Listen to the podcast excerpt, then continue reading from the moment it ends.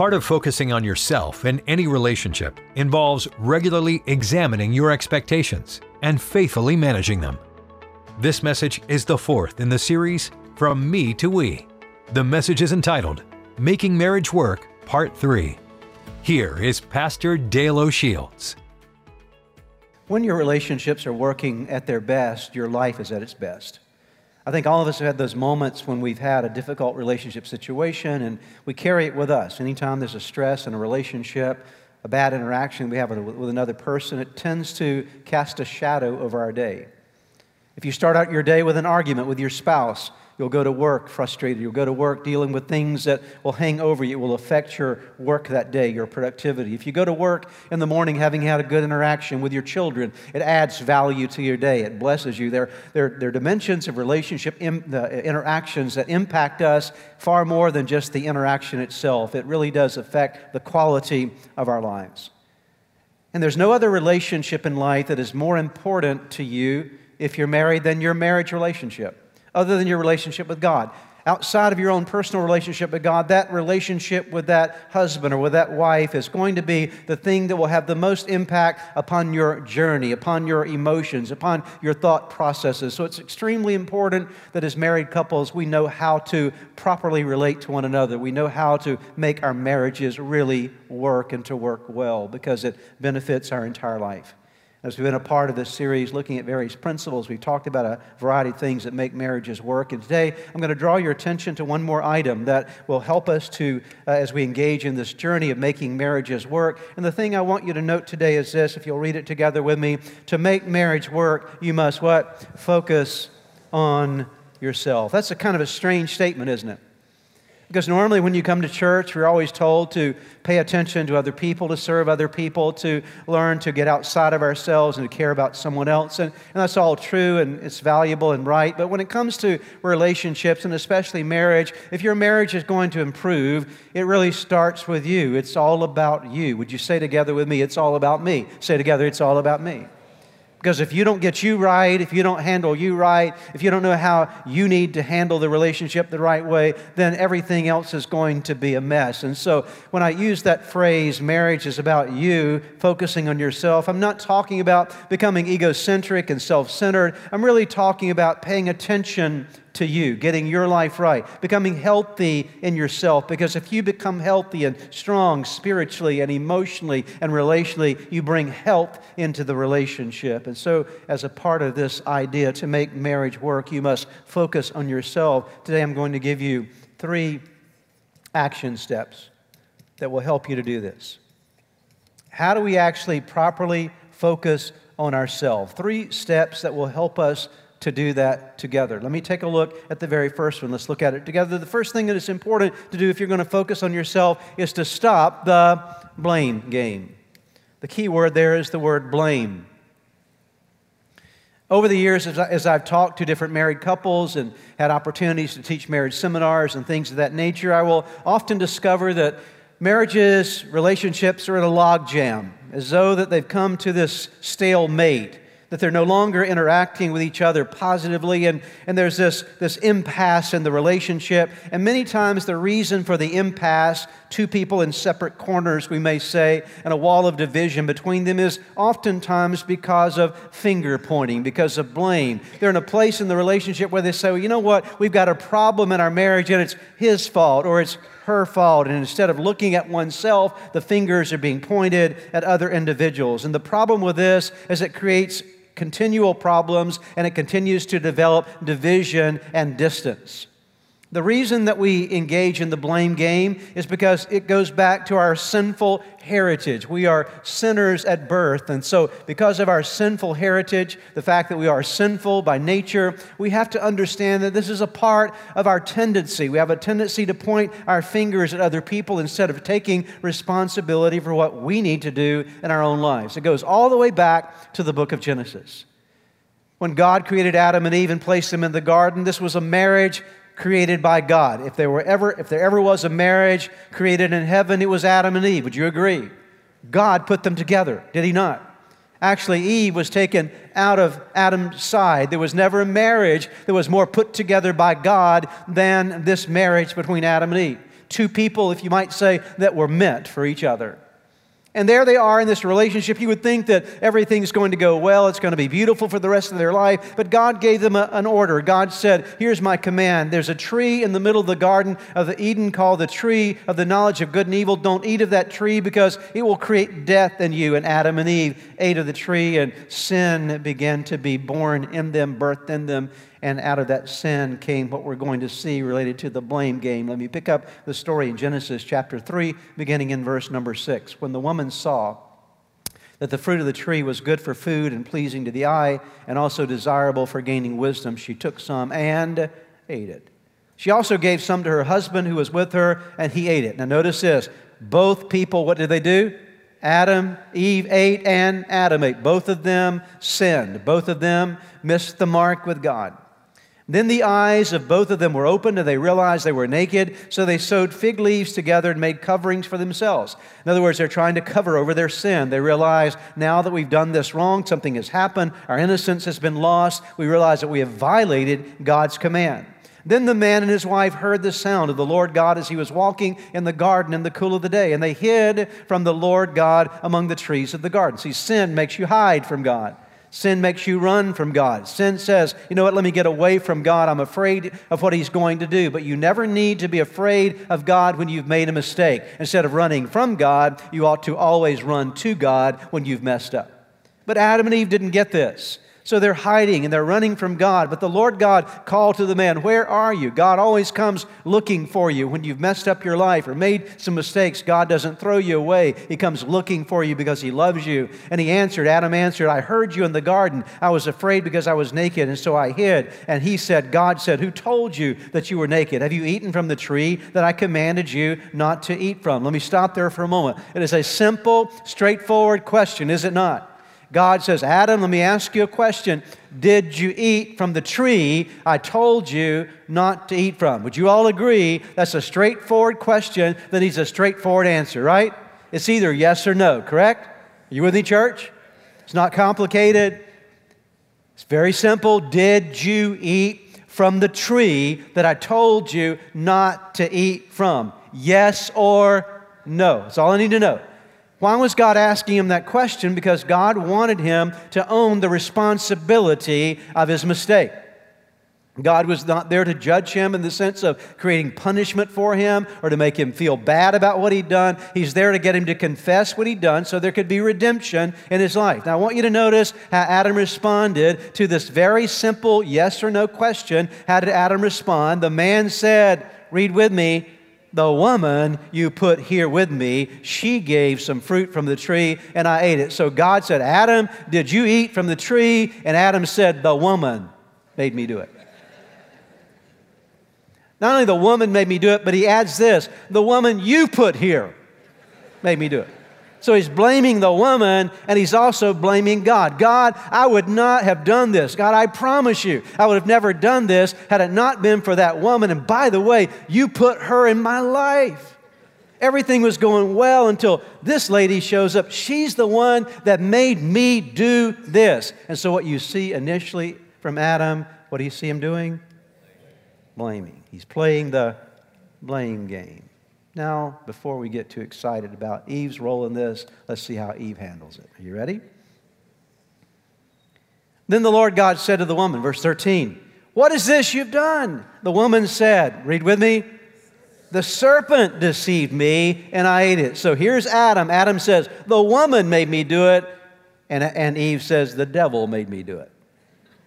Nobody wants to take responsibility. And since the beginning of time, because of our sinful nature, all of us have the tendency, when there are problems and issues that exist in any realm of life, and certainly in our relationships, the tendency that we have is to blame our problems on someone else. We've got this marriage problem because of him or because of her, and we don't own responsibility. And the problem is, is that when you and I blame someone else, it's always counterproductive. It never results in any kind of resolution because here's what I want you to see blame is always viewed as an attack. And anytime there's an attack, what do you do when someone attacks you? You defend, right?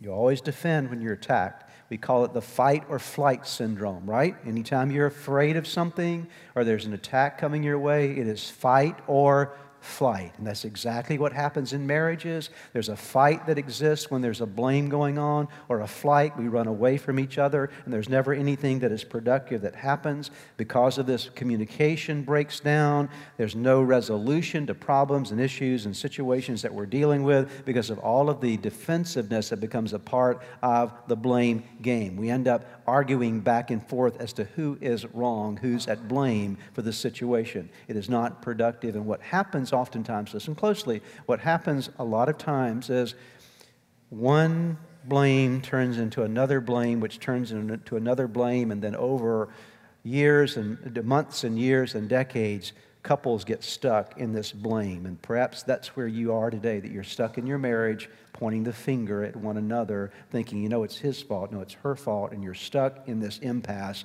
of blame. Jesus said something about this. Jesus talked about this tendency that we all have to blame. And I want to take you to Matthew chapter 7 and let's see what Jesus had to say about it. I want you to read this together with me at all of our campuses.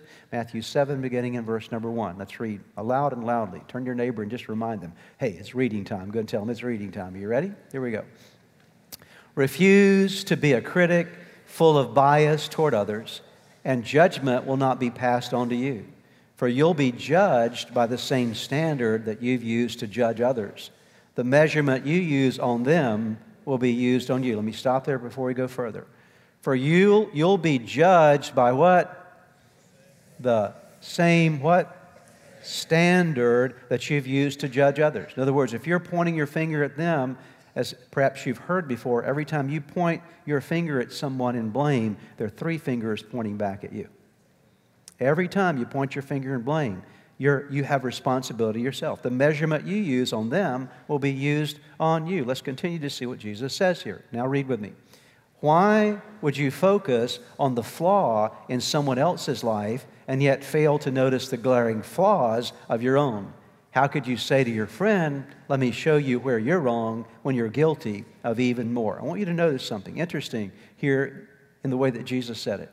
Why would you focus on the, notice it's singular. Why would you focus on the flaw in someone else's life and yet fail to notice the glaring? What is that? Plural.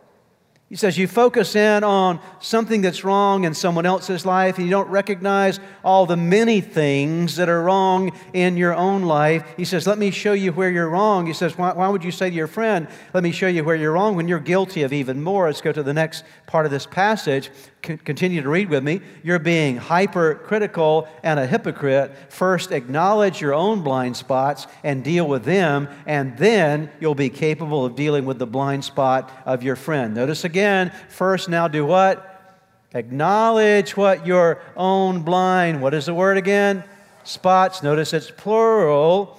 And deal with them, and then you'll be capable of dealing with the blind uh, spot, okay, singular, of your friend. So Jesus said, You've got to break this cycle of blaming because the cycle of blaming and pointing your finger and judging someone else is not going to create productivity and health and wholeness in your relationship. So, my first word of encouragement to you today if you're going to move forward in your marriage and in your relationships, if you're going to make your marriage work, you've got to focus on you. To focus on you, you've got to stop pointing the finger at somebody else. You have to stop the blame game. The second action step that is essential if you and I are going to focus on ourselves appropriately, read together with me, you have to stop what? Playing God. Got to stop playing God with people. We have this tendency to play God with other people. Playing God with other people really involves, I think, three or four things. Let me talk about. When you're playing God with someone, it means what you're doing is, I'll give you some words here. It means that you're trying to somehow convict them of some failure on their part. Those, I want to make them feel bad for what they're doing, okay? I want to convict them and let them see how bad they really are. And as a part of convicting them, you want to convince them that they're wrong, okay? And in the process, you want to convert them. You want them to change into the person that you want them to be, convert or change. And ultimately, the problem with playing God is what you're trying to do is you're actually trying to control people.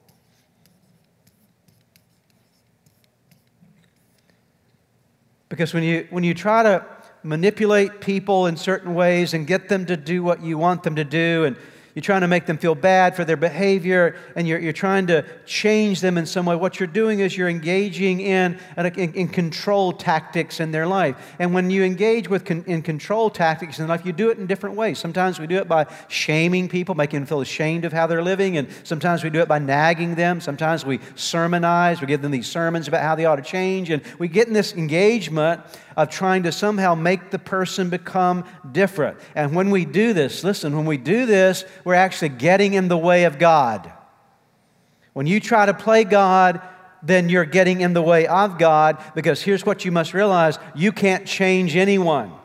I can't change anyone. Only God can change people. And so when you and I are sermonizing and nagging and, and hounding someone about things we want them to change in their life, we're, we're playing their conscience for them, then what happens, we're actually getting in the way of God talking to them. You know, in some situations, people can't even hear what God's trying to say to them because of what you're saying to them. Your voice is so loud they can't hear the voice of God because you're trying to control and manipulate them to become the person that you want them to be. So here's the issue you've got to stop playing God with people because you and I are not God. Amen? Can we all just resign today from trying to play God? because we can't change anybody. It's not our job to change anyone. Now, we can pray for people and we can have, uh, have, have a sense of responsible conversations with people about certain things, but you can't change anyone. Now, in the Bible, we very clearly find in the New Testament as well as in the Old, in various places, specific instructions that are given to both husbands and wives about what they are to do and what we are as husband or wife to focus upon. And Peter does a great job with this in 1 Peter chapter 3. And as we get ready to read this, I want to remind you that Peter's going to talk to both husbands and wives. He's going to address them. Peter was a married man himself. He had, we know he was married because he had a mother in law. So we know he was married. The Bible speaks of, uh, of Jesus going to Peter's mother in law's house. And so we realize that he is a married man. He's speaking from experience and he's giving us God's word. Would you agree with me today that if we want some answers to life's issues, we ought to consult the Bible? Amen? The Bible is going to give you the answers, okay? So let's look at the Bible and see what we ought to do. Instead of playing God with our husband or wife, what should we do? Now, he talks first of all to the wives here, so this is for all the ladies. So, why don't the ladies read together with me? Let's see how you can read. Men, just stay quiet right now, all right? Ladies, are you ready? You're going to have to read aloud because I'm a man, I can't read with you, all right? So, all the ladies start reading. Somebody take the lead. Wives, go ahead.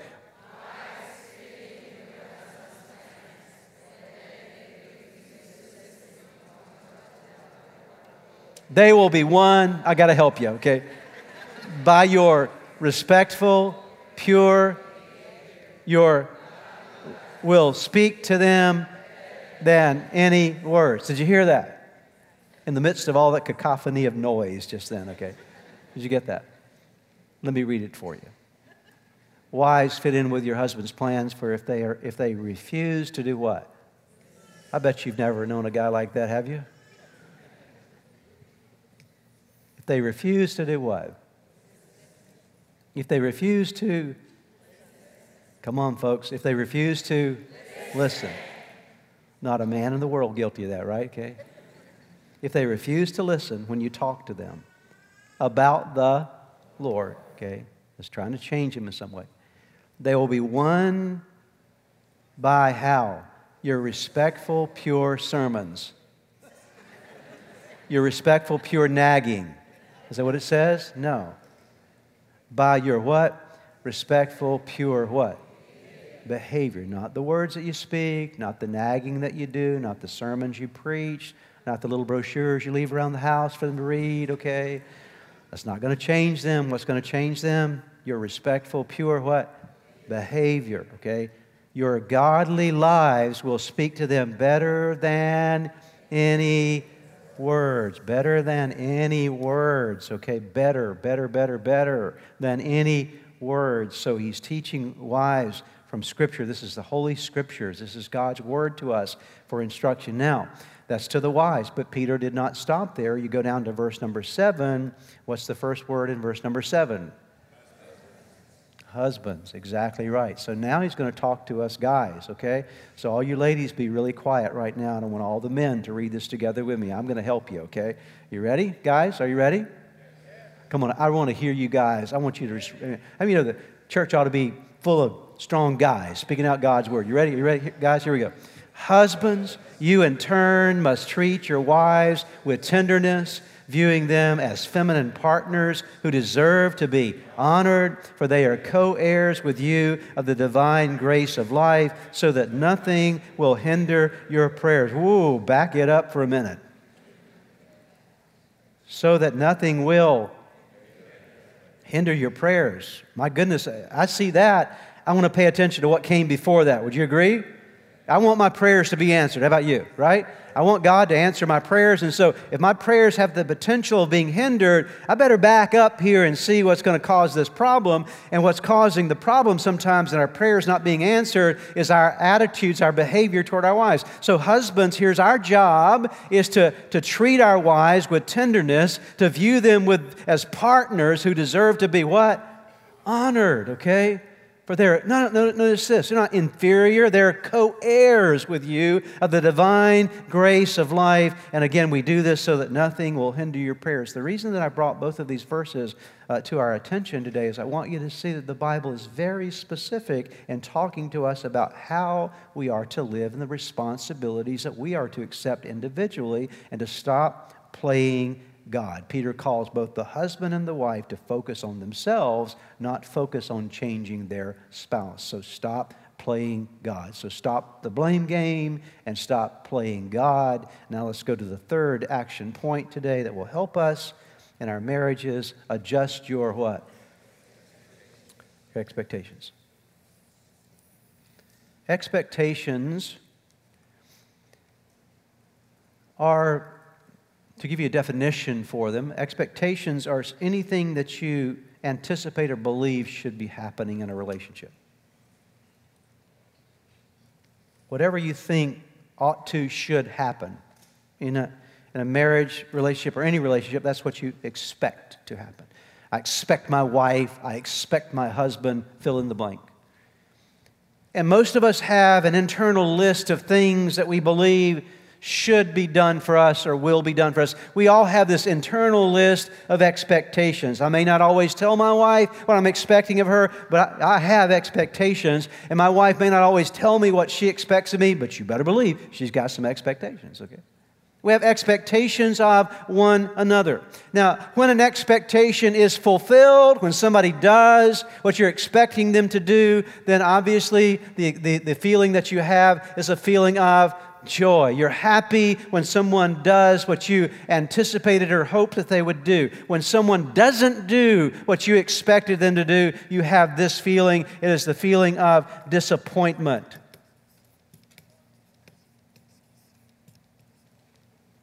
And the problem with disappointment is disappointment, if it's not resolved, never stays disappointment. It always turns into something else. It always turns into anger because you keep thinking about it. Well, I thought they were going to do that for me.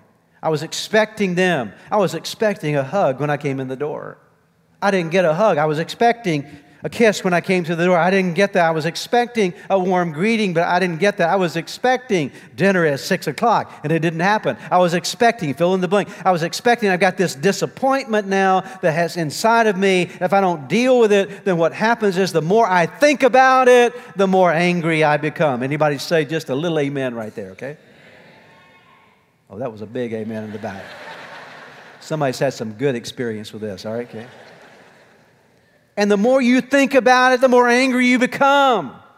And it begins to boil up inside of you, and then it turns into maybe an attack or an argument, or over time, what happens is this anger actually becomes something that's actually even worse, and that is bitterness inside of you bitterness in your heart, okay? And you become bitter internally and you feel this, this sense of frustration in the relationship because you begin to add one thing to another. Well, they didn't do this, they didn't do that either. And, you know, I was expecting this and they didn't do that. And before long, you got this whole case that you have. And then when you finally have an argument, all this stuff comes out. One man said, When my wife gets mad at me. We have an argument. She gets historical. And the guy said, No, you mean hysterical. No, he said, I mean historical. She goes back over everything that's ever gone on in our marriage, okay?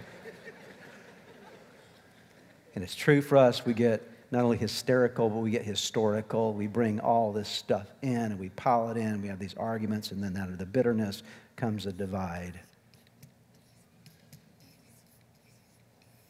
A division, walls, and separation. And if it's not eventually a true, literal divorce, there's emotional divorce. We begin to separate from one another. There are all kind of expectations we have in a marriage. I've listed on your notes 12 of them. I'm going to cover them really, really quickly. So we're going to walk them. I just want to give you a general sense of things that you have expectations about. You may not even realize you have expecta- expectations about. You have expectations about affection, physical intimacy in the, in the relationship. You have expectations about household responsibility. Who's going to take out the trash and when they're going to do it? Who's going to wash the dishes? Who's going to vacuum? I mean, you know, the house does not clean itself, right? So you're going to have some expectations regarding who will do that. Finances. How are we going to spend our money? Generally, when it comes to marriage, a, a spender marries a saver. And so there's a conflict, okay? Let's, buy, let's have a good time. Life is meant to be enjoyed. No, let's save money. And so there's this conflict that has expectations. Then there's a, this conflict related to attention. How much attention are we going to give to one another? How much time we're going to spend together? Conflicts related to extended family relationships, parenting and discipline. How are we going to raise these kids? Holidays. How are we going to spend our holidays and vacations? Entertainment. You got expectations about all this stuff. Work. How many hours we're going to work and who's going to work where and what's going to do be a part of this part part of our life and what our spiritual pursuit's going to be. How often we're going to go to church? Are we going to be involved in a small group? Are we going to tithe? Are we going to be, what are, the, what, are, what are our goals in terms of this? Handling conflicts and disagreements. Am I going to be the fighter or the flighter? How will I do this? And then ultimately trying to determine how you're going to complete each other or complement each other. You're, you're trying to work two into one. So all these expectations can cause problems in your relationship. And they can cause problems, especially if they fit each one of of these six categories. They can cause problems, especially if your expectations are unrealistic, that you're expecting someone to do something that they're not able to do. They also become a problem when they're unfair. You're expecting to do something that someone to do something for you that they that's just not fair to ask them to do. They can become very big problems for you when you expect someone to do something that is uncommunicated. They don't have an idea that you're expecting them, and so you're you're actually expecting them to read your mind so they'll know what you expect of them. Okay. And so it's uncommunicated what's going on. And so there's that problem. And then when it's unnegotiated, even after you've communicated, you haven't talked it through as, to, as, to, as a conversation about how it's going to be processed. And those 12 areas or further. When it's unadjusted, I will tell you something. In marriage, I promise you, you got to learn. If you've been married more than 15 minutes, you better learn how to make adjustments, okay? Because adjustments are a part of the journey. If you don't adjust to one another and adjust your expectations, because this is vital to the interaction that you're going to have. And when you're unaccepting, if you if someone has an expectation that you feel like is unfair, but you don't know how to process it with them and come, come to a place of accepting them and their differences, that's going to obviously be a problem as well. Just a moment, we'll come back to that verse before we wrap this up. But I want to remind you of the value of this, the importance of this in your relationship. Think about you? What expectations am I holding out for my spouse that might be unrealistic, that might be unfair, that might be uncommunicated, that might be unnegotiated, that might be unadjusted, that might be unaccepting? Because if I'm, uh, if I'm bringing these kind of expectations into the relationship, there's going to be a problem. I've got to think about my expectations and make sure that they're valid and real and properly communicated and negotiated. Now, that being said, I want to say one more thing before we go to the last verse. I'm almost done today. No matter how great your marriage is and how many times you talk about expectations, I promise you this your spouse is never going to meet all of your expectations. Your spouse can't do it. It's impossible for them to meet every need that you want them to meet in your life. It is absolutely impossible, humanly impossible. In addition, all of us are sinful. I have an amazing wife. We've been married for 41 years. She's an incredible lady. She's superwoman. I'm telling you, she can do all kind of things. I'm telling you, you know, she can leap tall buildings with a single bound. She can stop a bullet coming in one direction. She, she's amazing. She's an incredible lady, okay? Yeah, she's, she's a great lady, okay? Anybody who's been married to me for 41 years, she deserves a lot of credit, okay? But I will tell you this after 41 years, she still can't meet all of my needs. I like to think that I'm a really good husband and very humble. Okay? okay? But I can't meet all of her needs. It's impossible. We've learned over the years that there's certain needs that we'll, we'll have at times that we don't, we don't always get it right, okay? We were going to always disappoint each other. Any married couple say amen, okay? We're going to always disappoint each other. And there's going to always, always be those moments when there's disappointments because I was expecting you to do that. And the choice becomes how will we handle the disappointments that come our way? And what I want you to see today is this. Ultimately, what you and I need to do, in addition to handling these expectations in communication with one another, is that ultimately we need to put our expectation upon God because God is the only one who will never fail you, okay? I hope you're hearing that this morning. That's not just, listen, that's not just a nice thing for the pastor to say in church. Oh, he's supposed to say stuff like that because he's supposed to talk about God. No, I'm telling you, the real deal is God will never disappoint you. The real deal is God will never fail you. The real deal is other people are going to disappoint you no matter how good they are, how great they are, how amazing they are. They're going to disappoint you. So you better have your foundation on something beyond human relationships or your life is going to be an up and down roller coaster of emotion all the time. One day you'll be happy, the next day you'll be sad, another day you'll be happy, next day you'll be sad because it's all going to rise and fall on who's disappointing you or not disappointing you at some point in time. You need a rock that goes beyond a human relationship. I'm preaching this morning, all right? Are you hearing me, okay? And that's why the psalmist said, I want you to look at what the psalmist said. The psalmist David gives us these words, and if anyone had known anything about disappointments, David did.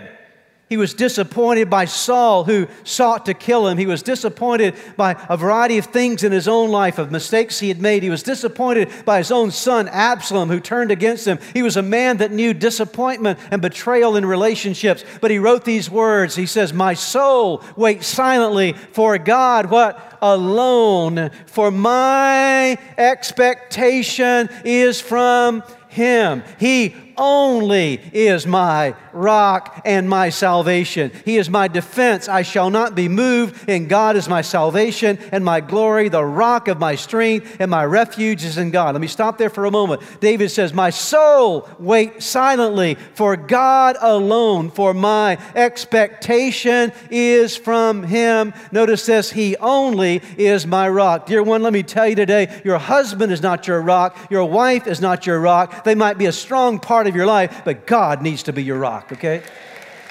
He needs to be the rock of your life because He's the one that will never shake. Everything else can shake around you, but God never shakes. He's the rock, my rock in my salvation. Let's continue to the next section. Trust in Him. How often? At all times, your, you people. Pour out your heart before Him because God is a refuge for us. The psalmist said, I've learned this. People come and go, people rise and fall, people, uh, people do well and disappoint you, but I've learned this God will never, ever fail me. My expectation is in Him. He is my rock. My rock. What are we learning today? To make marriage work, make any relationship work. You have to focus where on on yourself. Stop looking at the other people around you. Stop looking at your husband or your wife and say, well, if they would just do this, everything would be great. No, you can't change them. Stop playing the blame game and stop trying to play God and trying to change them. You can't be God in their life. Through your nagging and through your sermonizing and whatever it might be, you can't change them. Only God can. You can pray for them and by your example, show them how life ought to be lived adjust your expectations so that they're realistic, they're communicated, they're fair, they're adjusted as they need to be adjusted. But ultimately, the bottom line is to say, you know what, in the midst of all this, God's going to be the rock of my life. And when God is the rock of your life, even when the disappointments come in your marriage and your relationship with your husband or wife, even though the ups and downs will be there, there's something that is solid under your feet that will never, ever shake. Amen? Would you bow your heads together with me as we pray? Father, thank you for your word today. We're grateful for the reminder that There are times in life when we need to focus upon ourselves and to turn our focus away from other people and to pay attention to what's going on in our own lives. And I pray today in the name of Jesus that where there's been a blame game going on in marriages, in any relationship, Father, I pray that where there's been finger pointing and judging and condemnation of other people, Lord God, I pray that today we would remove that from our heart and mind and we would stop that blame game and we begin to look at ourselves and own the responsibility that we need to own.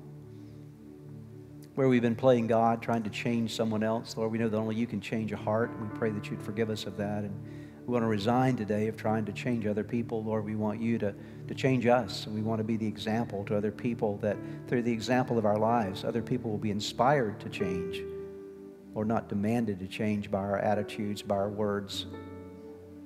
Father, I pray that where there have been great disappointments in expectations, Lord, where there have been marriages where over, the, over years, maybe, over even decades perhaps, there's been disappointments that have been unfulfilled and anger that's been there and bitterness that has built up and walls of strife and division that have developed. I pray that today those walls would begin to crumble. And I pray there would begin to be a restoration of heart and mind. Holy Spirit, come right now. We welcome your presence here. Lord, we need you this morning. We need you in our marriages. We need you in our relationships. I pray that right now in this place, the, the anointing oil of the Holy Spirit would begin to, to rest upon hearts and heads today, and minds and spirits. I pray the rain of the Holy Spirit would begin to fall upon hardened hearts today. And God, I pray that we would soften up toward you and soften up toward one another. I pray, Lord, where there have been just really tough things between individuals for years, I pray that today would begin a softening and a breakthrough. And God, thank you that you've got something planned for our future as we respond to your word, that you're going to do something incredible that will be miraculous in our lives as we obey you. Seal this word in our heart today, we pray, in Jesus' name. I would like to close today by giving you an opportunity to ask Jesus to be the Lord of your life. Would you pray with me right now?